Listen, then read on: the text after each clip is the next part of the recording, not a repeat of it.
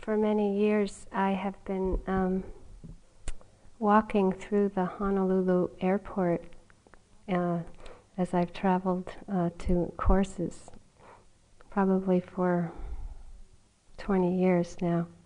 And often I'm rushing through the airport, uh, uh, trying to make the plane.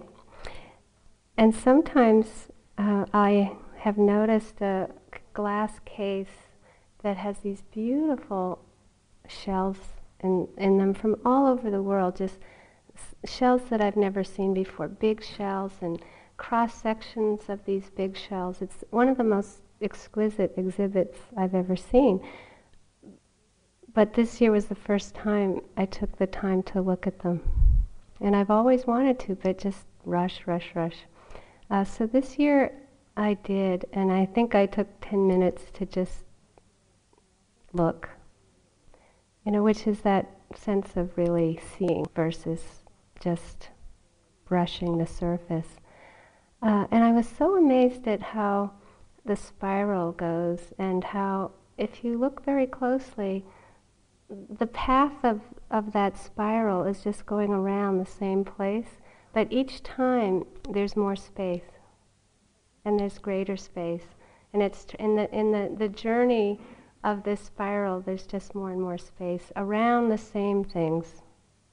And I think of the spiritual journey as so much like that. It's like how many times have you walked ar- around the breath or thoughts, body sensations? You know, we're, we're traveling through um, washing dishes, eating, you know, a banana. You know, what is this repetition? And yet, if you're in the present moment, it's so awesome, you know, so wondrous. And we, can we bring this sense of um, the spiritual journey that maybe we're learning more skill, and that out of that skill we get more spacious attention around our moment to moment experience? Could that be part of the journey? This is a poem by William Stafford, and it's called A Ritual to Read to Each Other. If you don't know the kind of person I am, and I don't know the kind of person you are, a pattern that others made may prevail in the world. And following the wrong God home, we may miss our star. For there's many a small betrayal in the mind, a shrug that lets the fragile sequence break, sending with shouts the horrible errors of childhood, storming out to play through the broken dike. And as elephants parade holding each elephant's tail, but if one wanders, the circus won't find the park. I call it cruel, and maybe the root of all cruelty, to know what occurs, but not recognize the fact. And so I appeal to a voice, to something shadowy, a remote and important region in all who talk. Though we could fool each other, we should consider lest the parade of our mutual life get lost in the dark. For it is important that awake people be awake, or a breaking line may discourage them back to sleep. The signals we give, yes or no, or maybe, should be clear. The darkness around us is deep.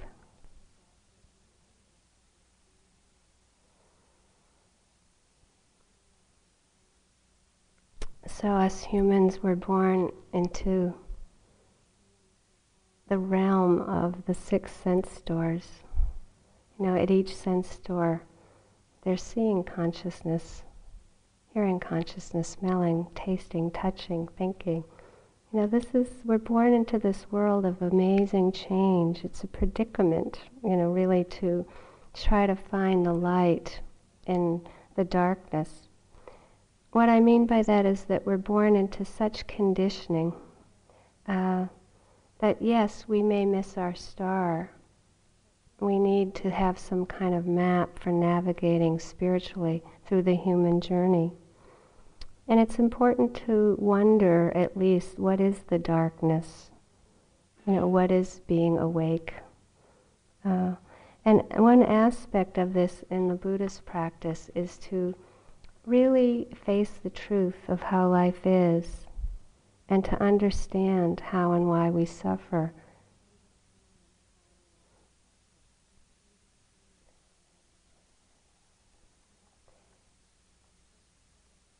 Often, the first part of a spiritual journey is really uh, facing that we're born into a world of predator and prey. You know, and what is that?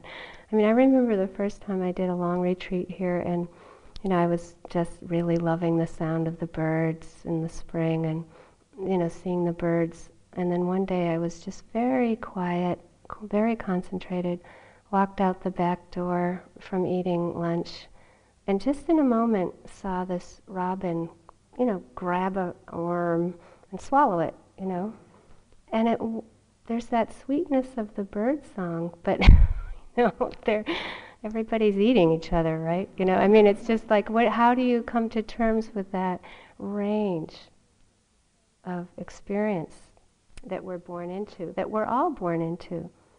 Female, male, red, yellow, black, white, war, war, incomprehensible, peace, joy, sorrow, easy, difficult, second day of retreat, pain, pain, pleasure, neutrality. And so hopefully the range of joy and sorrow for us has been somewhat shattering enough to come to a retreat. Know, that we're cracked open enough to know that we really deeply need to search for understanding one aspect that we come to understand in this mindfulness practice is that we suffer when we run away from pain and when we hold on to pleasure.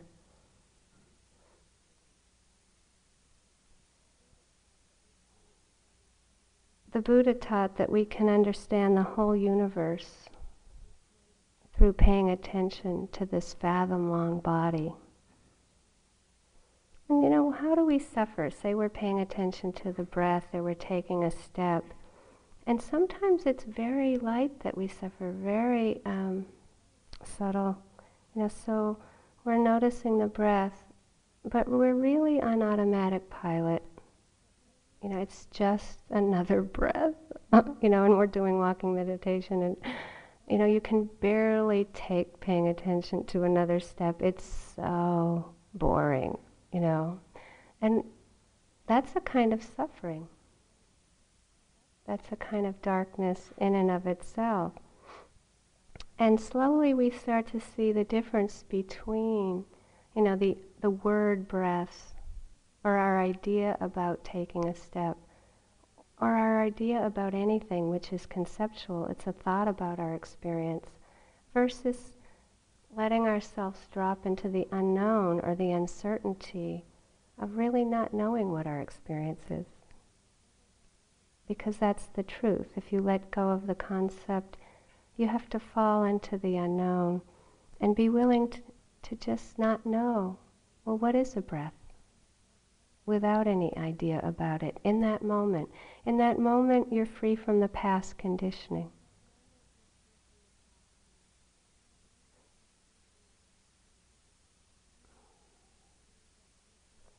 we also see that we can be very judgmental, even about a place in the body.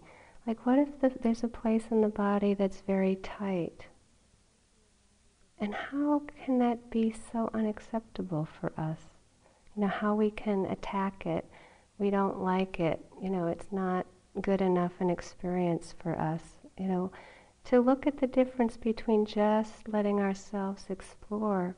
Well, what is burning? You know, what is tight, free again from any kind of concept or judgment about it. You know, this is a lot of the practice. And I'm not saying that we can do it every moment, but I'm talking about an aspect of suffering where we get so lost in a past uh, idea about something that we can't just be in the moment with something just as it is. This is a lot of the practice.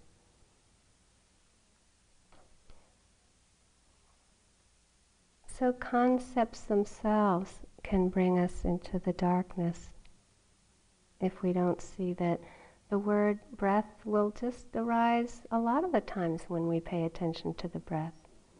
Or the word leg will arise a lot of the time when we're taking a step. That's fine. But can we bring our attention to just what is in that moment without just getting totally lost in automatic pilot, assuming that that experience is just a leg, rather than exploring it in that moment. And then the next moment. That's what's hard. We project all those moments onto the future and think, this is too hard. You know, I can't get through a day of practice. Can you imagine trying to pay attention to a step for 40, 40 minutes? How I'm saying? No, it would be too hard. And that's a concept. You try to just be with that step. That's hard enough. If you lay too much of a future onto it, it gets heavy. If you try to just take one step, it's actually almost workable. Not so impossible. The second foundation of mindfulness is um, understanding pleasant, unpleasant, neutral feelings. The Buddha taught the first foundation of mindfulness is body, all aspects of body. And then the second is pleasant, unpleasant, neutral feeling. And when we first hear that teaching, we often think that the Buddha was talking about emotion. Uh, but this is a very subtle um, teaching. You know, so what the Buddha was saying that was that with each moment of consciousness, uh, that there's also a corresponding physical, uh, a pleasant, unpleasant, or neutral feeling, and that this is mental. And so, say with the sound of the bird, that's a Phoebe, by the way. Phoebe, Phoebe. You know, I, I know that sounds so well from growing up here. Sometimes the sound of the Phoebe has driven me crazy on retreats. You know, it would be so unpleasant for me. And other times it would be so pleasant. And other times neutral. So just try being with that sound. You know, no?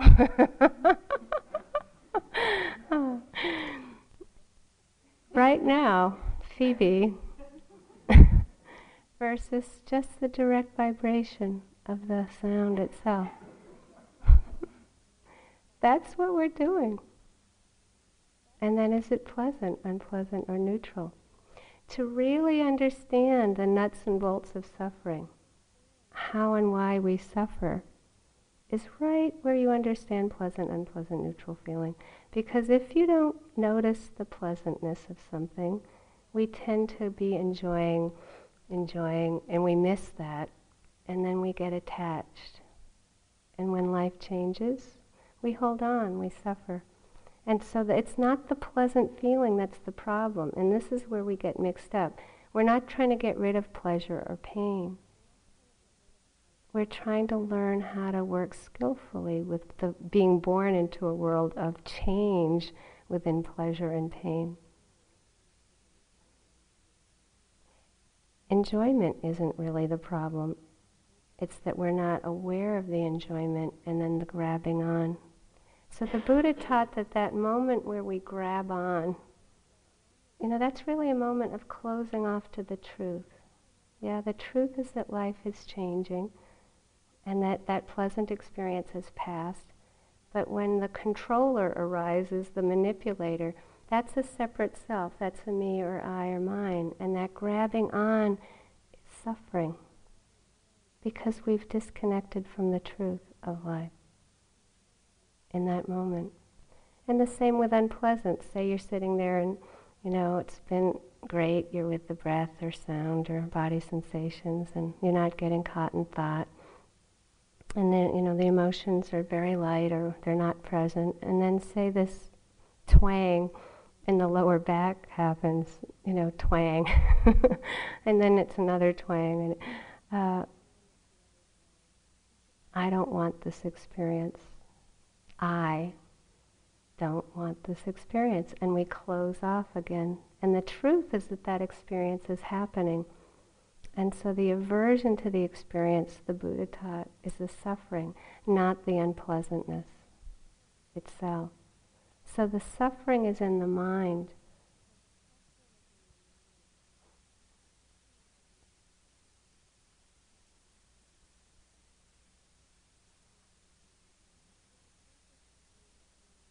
So the purpose of understanding change the purpose of understanding the truth of existence. And if we can pay attention to change very closely, which is mindfulness practice, uh, we can start to be free from suffering. You know, and we can start to see that we can be detached from the notion that passing things are definitive. Experience is provisional, it's non definitive. And we often lose our way uh, because we'll think that we've blown it some way, we've blown life in some way, we've become disconnected from the truth of life. But what's so amazing with mindfulness practice is that in one moment, when we return, when we connect again with our experience, no matter where we are in the spiral, it brings space to that experience and we're free in that moment. We're not lost. We're at home. And we learn in those moments that everything that happens to go by is okay because it's provisional, it's reality. So we learn to deal with any experience in perfect freedom because we're in contact with something deeper. You know, the awareness itself isn't tied to pleasure and pain. The awareness is free. We're not tied anymore to the pleasure pain syndrome.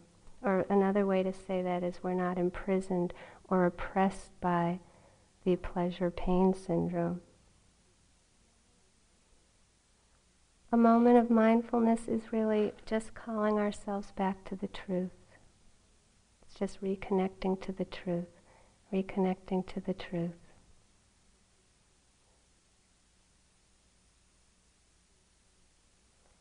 This is from Thomas Merton.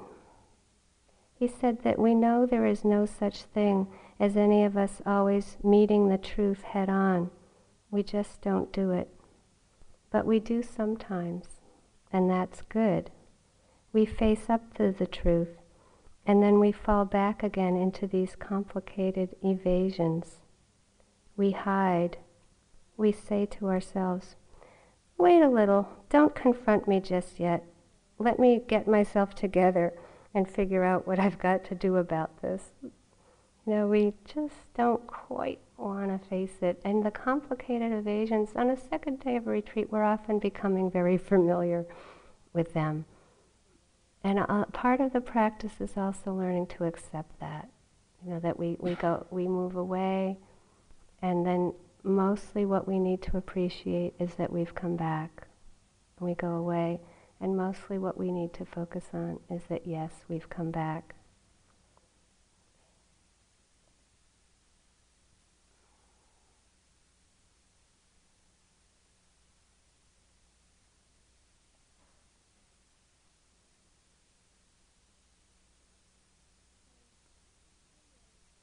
So, say we're going along and again, you know, we're having a sense that we're really connecting. And I think sleepiness is often a great way to um, look at suffering, the, the appearance of sleepiness. Because sometimes with sleepiness, sometimes, it'll feel like you're really present. Your, your attention is very much with the breath or whatever we're paying attention to.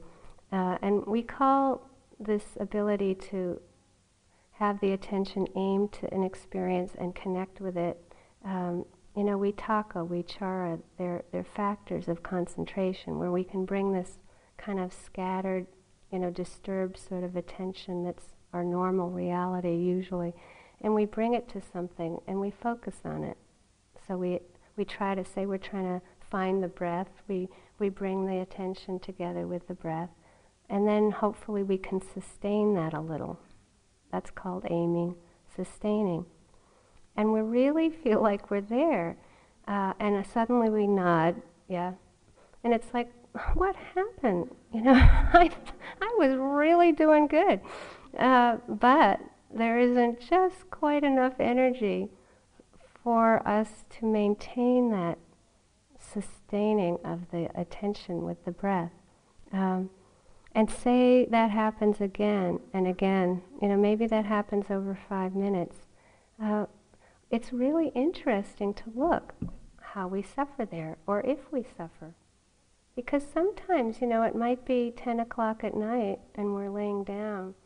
And then when we nod off, we're not usually unhappy about it. In fact, the Buddha called sleep the world's greatest pleasure.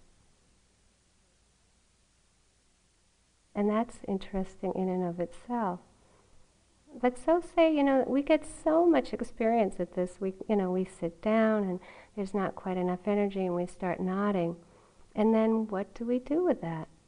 Well, if we have a lot of aversion, we, meaning we don't like that experience, and we start trying to do something out of that not wanting it, we're just going to get more uptight and we'll suffer. But if we can bring that kind of ah, accepting attention, and it's you can think of it as an accepting presence, maybe an interest in the physical sensations around sleepiness, uh, and start really paying attention to what sleepiness is rather than the word. The word sleepiness is just a word, but it's a whole bunch of moments that we could become interested in.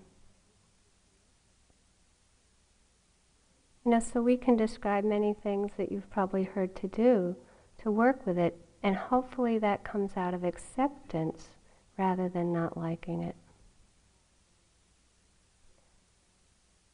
If you're with the breath, it can be helpful to add a touch point in with the breath. This is, you know, First, you've explored the physical sensations. You're still nodding, and then you you know you you add a touch point in with the breath. So if you're with a rising falling movement, you might notice rising falling. Ex- notice the sensations in your hands. Rising falling. Notice the sensations in your hands. Now, if sleepiness is hitting you like thud, that's probably not going to work very well, because the breath is air element. It's very light uh, and it might be putting you into a kind of trance. So you drop the breath, and you might pick a pattern of six or eight touch points. Again, this isn't out of I hate sleepiness. I don't, you know. It's more like, oh, that's not, you know, that's not really working. That's not as skillful right now. And we notice these sensations in the left shoulder, the right hip, the left knee, the right foot. That's fun, huh? Can I do left foot, right knee, left hip, right shoulder? You know, that's going to take some, what? That takes energy to do that. You're not going to put yourself to sleep, you know, like you are with just being with the nice, sweet rhythm of the breath that sounds like the ocean that, you know, is lulling you to sleep. You know, if you're if you're restless out of your mind and you need to, to kind of balance that with the breath, that's the perfect thing to do sometimes with restlessness. Sometimes it's good to just open the attention with restlessness. So you start to see that different ways of practicing are skillful at certain times. There's no right formula for everything. So you try just noticing different sensations in the body in a pattern that makes you alert. If that doesn't work, you open your eyes for a while. You know, and then there's that graceful surrender we all don't really like, but we usually ride it out. And then eventually the energy will change. If you've practiced a long time, you have great faith in it. You know, the energy will fit, will change. If you're not used to it, it'll be like, I don't, I know my first retreat, I had so much sleepiness. You know, I thought, what am I going to do with all the sleepiness? And finally, I learned to go through it. Next retreat, there wasn't as much sleepiness. There was a lot of aversion that I didn't notice the first retreat. And it was like, oh no, what am I going to do with all this aversion? Resistance. I didn't want it. I didn't want to learn the skill of learning to work with it. And finally, you know, it, it just, it's, it, it looks just like this. You know, it's like a trumpet goes off, and a little white flag goes up. And it's like, oh, maybe I need to learn to experience this. You know, when you do that, you've, you, this is a huge accomplishment. This isn't easy. Yesterday I was at the hospital and this, um, it was very difficult, and this um, angel, a, a, a, doctor actually from Thailand, came in to see my dad. Uh, and there was a lot of talking about this and this and this and this and this. And my dad actually, actually said, he was kind of really out of it. And then he, he, he looked at this guy and he said, You know, my daughter teaches insight meditation. and this guy looked at me and I, I said, Well, when did you leave Thailand? And I said, Many years ago. And then he just stopped. He looked at me and he said, Oh, Buddhist practice, very difficult. he says, I don't do that. I don't do that. So you know it can be hard to navigate through sleepiness, never mind when you get to some of the d- more difficult things like attachment and aversion. But remember that it's learning, you're learning how to work with this stuff. And it's gradual. It's like you're going around the shell and you get more and more space, more and more skill, so that it's, it becomes like, say, fear comes up. It's not, oh no, fear, you know, that's going to kill me. I can't work with that. To, oh, I'm afraid. It's okay. It's just fear.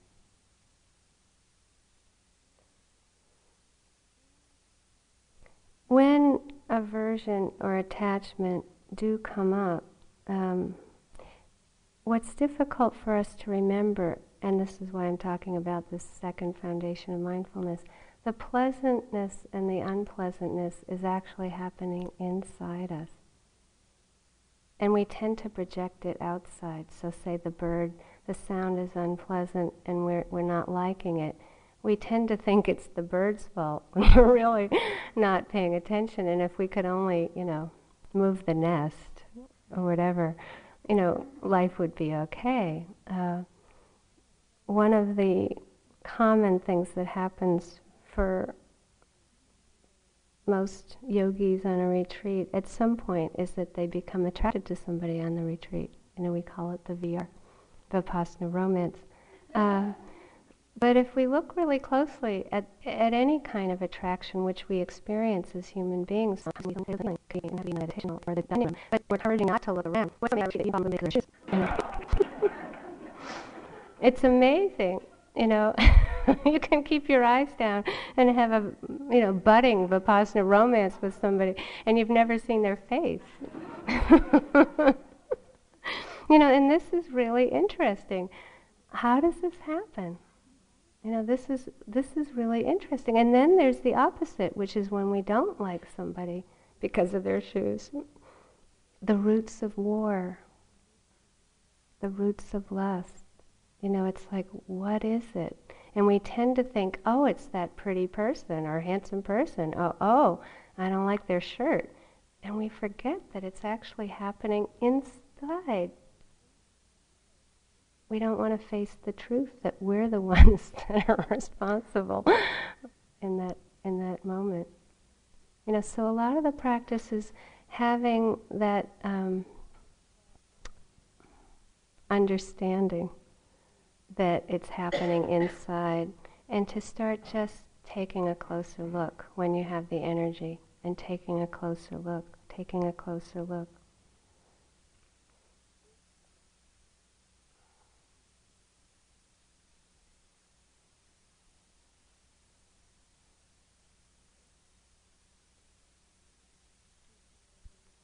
Since I was a young girl, uh, there was a neighbor tr- across the street from me that um, became my spiritual friend growing up.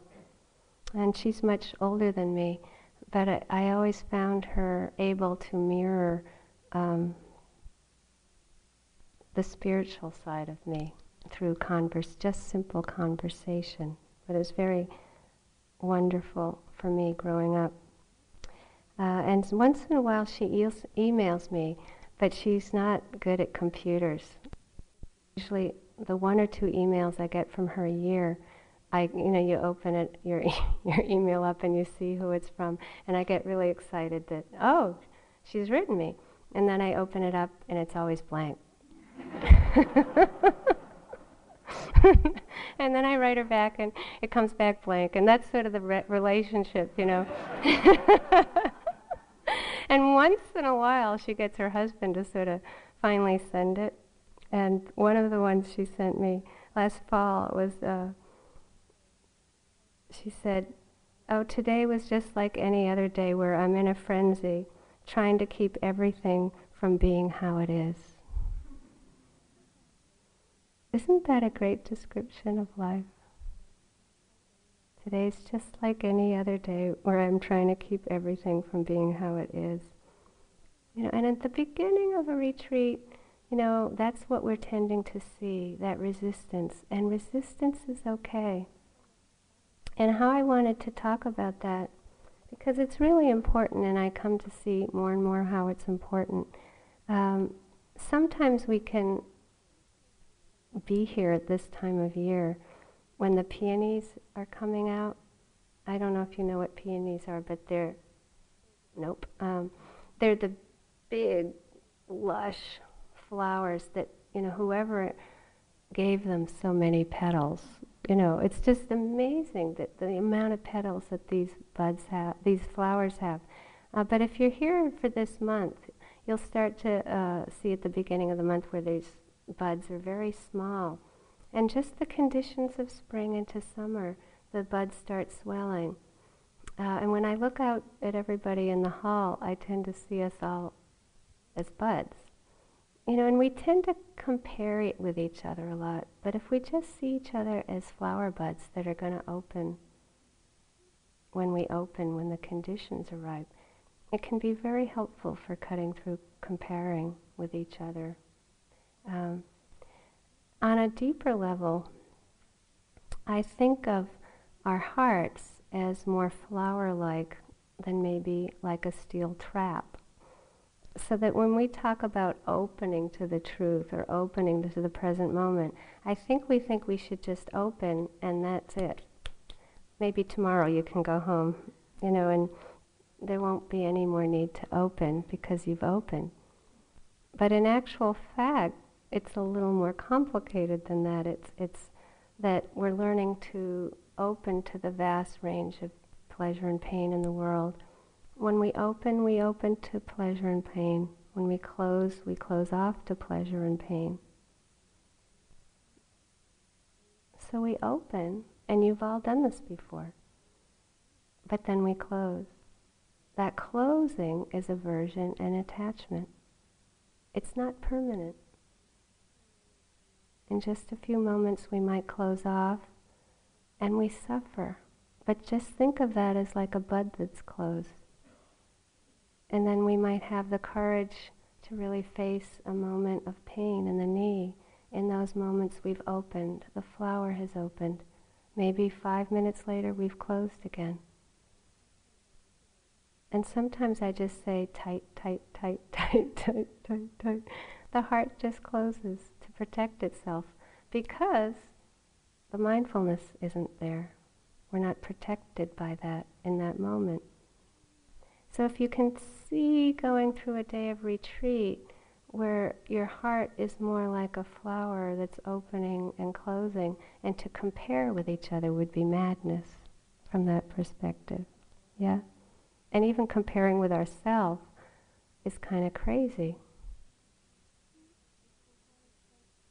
If you had a sense of your heart even being more like water than a rock or, or more petal like, uh,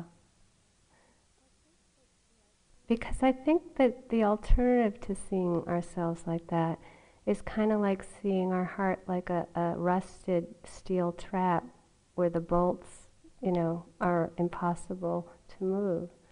You know, and that's really not the truth of, of, of things. It's not the truth of our attention. So don't take my word for it. Explore what I'm saying.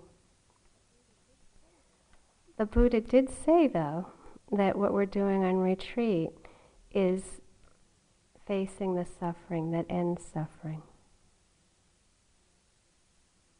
And that's this exploration.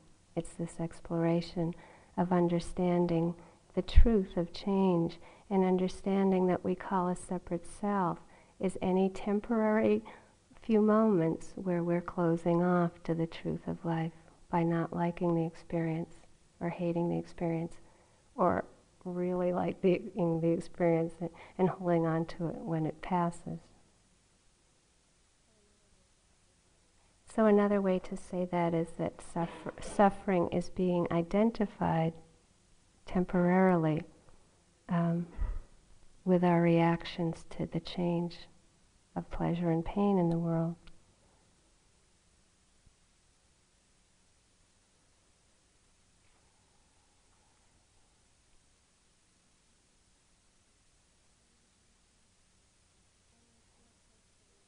when we pay attention with this uh, ability to aim the attention to what's happening, like a breath, and then co- to connect and sustain the attention.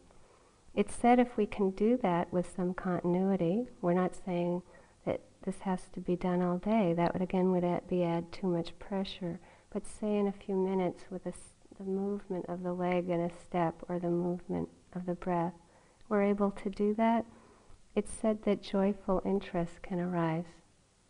You know, and, and this can be just a few moments where we're interested.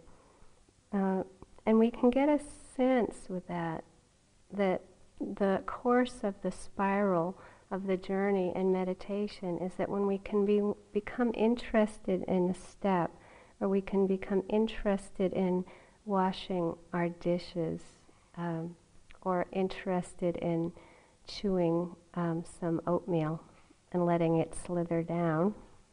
You know, when we can become interested in those experiences, that we can then become interested in maybe some knee pain, um, or we can become interested in the experience of fear. And again, I'm saying that this is just a word. The word fear is just a word. But when interest arises, this kind of interest, it's this ability to to have the space, enough spacious attention where we can go, I wonder what, I really, you know, it's like this huge accomplishment. We're not resisting. We've accepted the truth of life, that that fear has appeared. And it's just this utter awe. Like, what is it that makes me run? And, you know, maybe we try to experience it for a few more minutes before we start thinking about it and get lost in some story. And with, with, aver- with aversion, it's amazing how we can get lost in stories. It's like we're either blaming ourselves or blaming somebody else, or we're getting right and right and right. Uh, and it takes some practice, it takes some skill to be able to go, oh, anger, you know, and then, oh, maybe I should try to connect my attention with my body, ground out of the thinking process for so that one isn't lost in the thoughts about the anger and see what what's the experience of anger? Free from our ideas or concepts about it. And this again this isn't easy. You know why it's not easy? Anger isn't pleasant. Anger is about as unpleasant an experience as we can get. It's, we're so separate from the experience. We're so separate from the truth of things as they are. So it requires this willingness, facing the truth, requires a willingness to go, oh, ouch, ouch, this hurts, but maybe I'm willing to explore it because freedom, the taste, the taste of the truth is so important to me. If we can become interested in the breath, we can become interested in cold rain that appears, in mid June, and become interested in darkness itself, you know, the range of experience of a human being. You know, we become more alive, more vital, uh, rather than asleep in the darkness. This is why we're here. And sometimes in the process we discover vulnerable, hidden, painful parts of ourselves that we're really conditioned to resist a lot. And it's important, you know, to, it's okay, say, unlovableness comes up, or helplessness, or hopelessness, or, you know, fear. Uh, the tendency is to really disconnect from some of these experiences. And even if we think of sort of areas in the body, if you've practiced a lot, you know, the karmic knots, I call them, but, you know, old, some people call them old friends. Uh, I call them my lifetime guru. You know, it's like your lifetime teacher can be these karmic knots, whether they're some kind of emotional knot that that happens or physical. But it's these are it's very clear these these karmic knots because we have a relationship with them of utter resistance. It's such a dark it's a dark force in the mind. It's like, oh no, they're still happening. You know, that's the word still is the is the you know determining factor for a karmic knot. You know, oh, I'm 50 years old and a fear of rejection is still coming up. What's wrong with me? What's wrong with the practice? You know, I know all this doubt will come up because we still have this pain in the neck. You know, it's pretty interesting. You know, if I could only get this, rid of this pain in the neck, I'd be fully enlightened.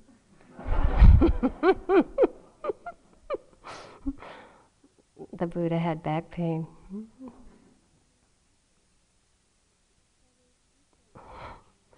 So these deeper knots are humbling, uh, and what what again is amazing is that, that these experiences are the hardest for us to become interested in. That's all. That's all and they're, they're the things that we came into this world with the least experience with. You know, so they're the things in this world that we're here to learn the most about. So I think of these deeper knots in the mind and body as our greatest teachers, not obstacles, because they really teach us how to work with aversion and attachment, with pleasant and unpleasant. How wonderful when you start to get it right here in your fathom long body, you've got everything you need to learn to be fully awake.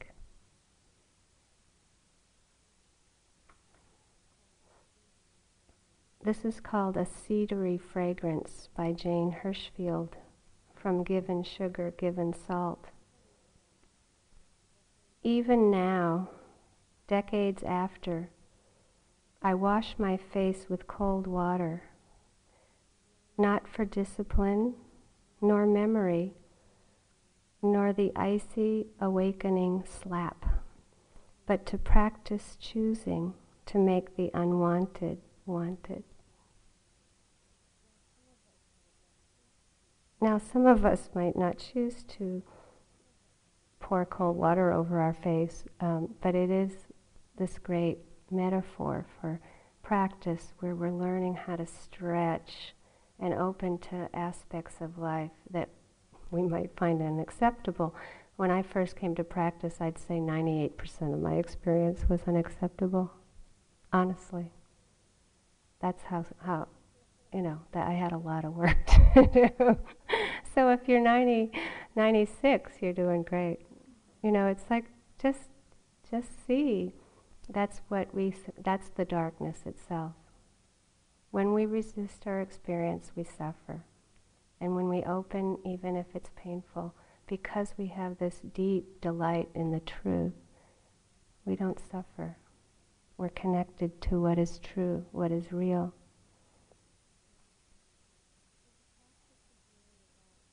So the practice is really about repairing how we disconnect from our experience from the truth within ourselves and with others. And as we, as we learn to connect with our experience with wisdom and love, we learn to trust our spiritual practice. We learn to trust ourselves and our life here. And that makes the navigation um, easier. It's like we find the star that helps guide us through the darkness. And all the blessings in life come from this understanding how and why we suffer. Let's sit for a minute.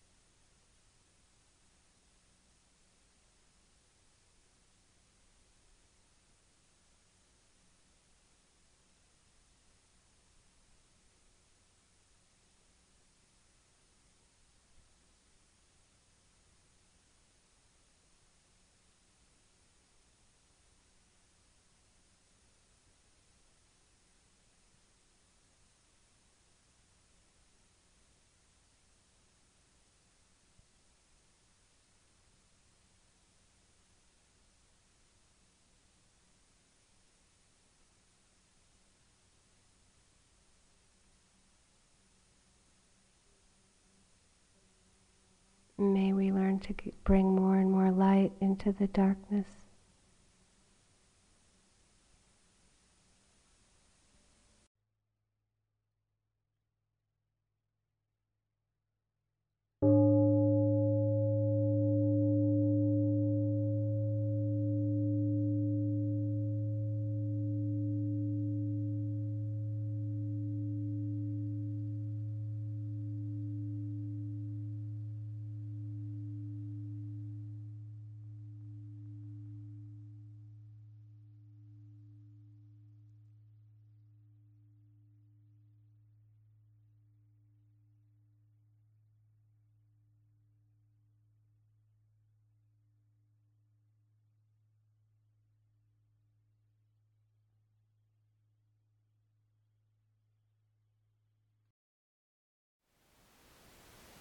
Thank you for listening.